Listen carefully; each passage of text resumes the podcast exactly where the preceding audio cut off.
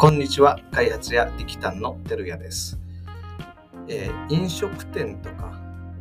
レストランとかですね、カフェとか、あるいはお弁当屋さんとか、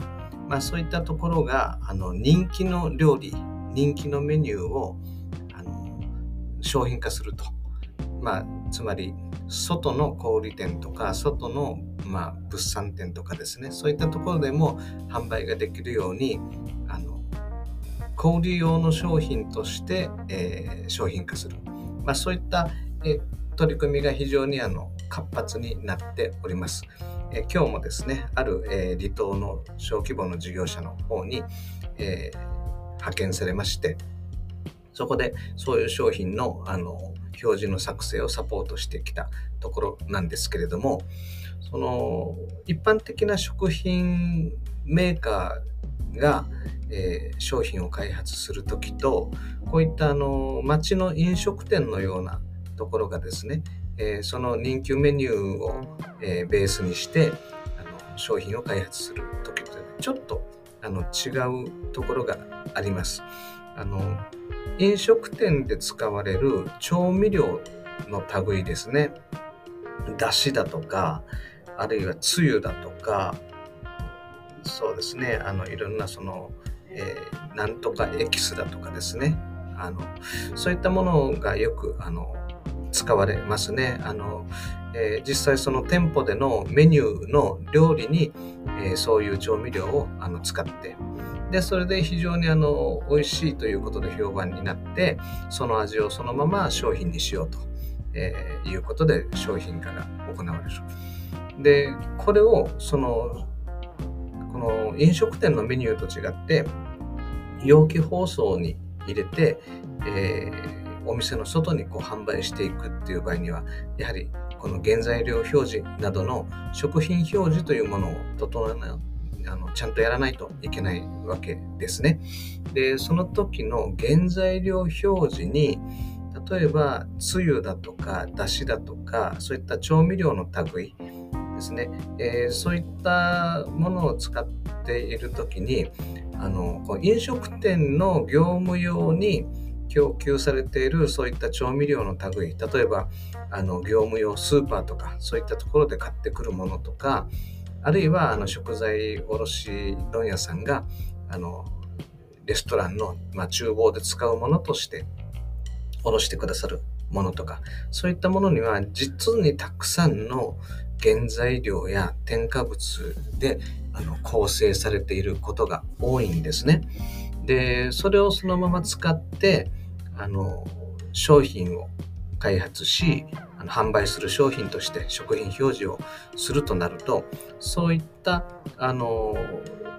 調味料の中の原材料、そういったものも全て表示しなければならないと、これが原則になります。でその数は、10を超える。例えばめんつゆのようなものを味付けに使ったとしたら、そのめんつゆの中の原材料っていうのがもう10を超えるって結構普通にあったりするんですね。数がですよ、10種類を超えると。で添加物も5種類くらい出てくると、そういったものも全て、原材料表示として書かないといけないとなると、大変長い原材料表示になっちゃって、もうスペースに書ききれないなんてことが起きたりするわけです。でここで実はポイントになるものが、数字があって、5% というのを覚えておいてください。そういうふうに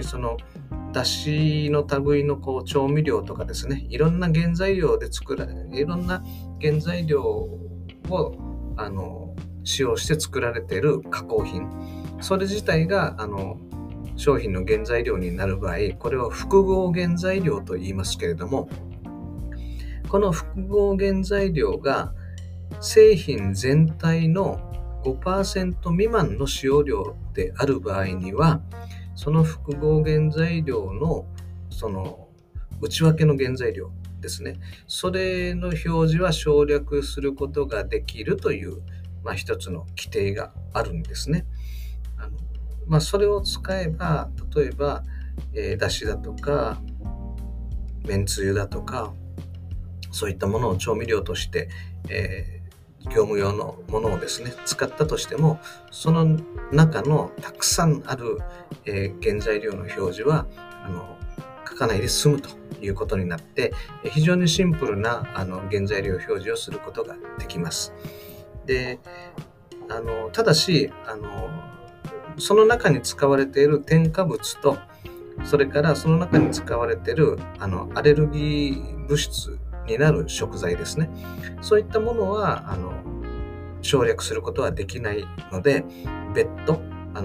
明確に表示しないといけないと、そこは注意しないといけないです。ですから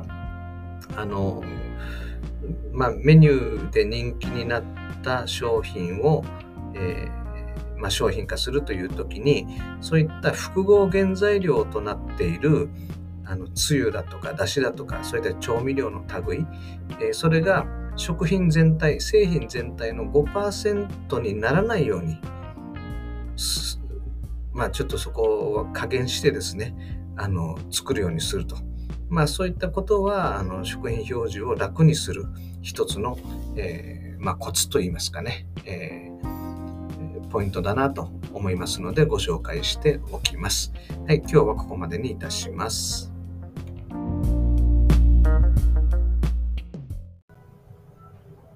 今日お話ししたことは、2023年11月15日現在の食品表示基準に基づくものです。食品表示のルールというのは、変更されることがありますのでお気をつけください。2023年11月15日の時点で定められているルールに基づいて今日は解説いたしました。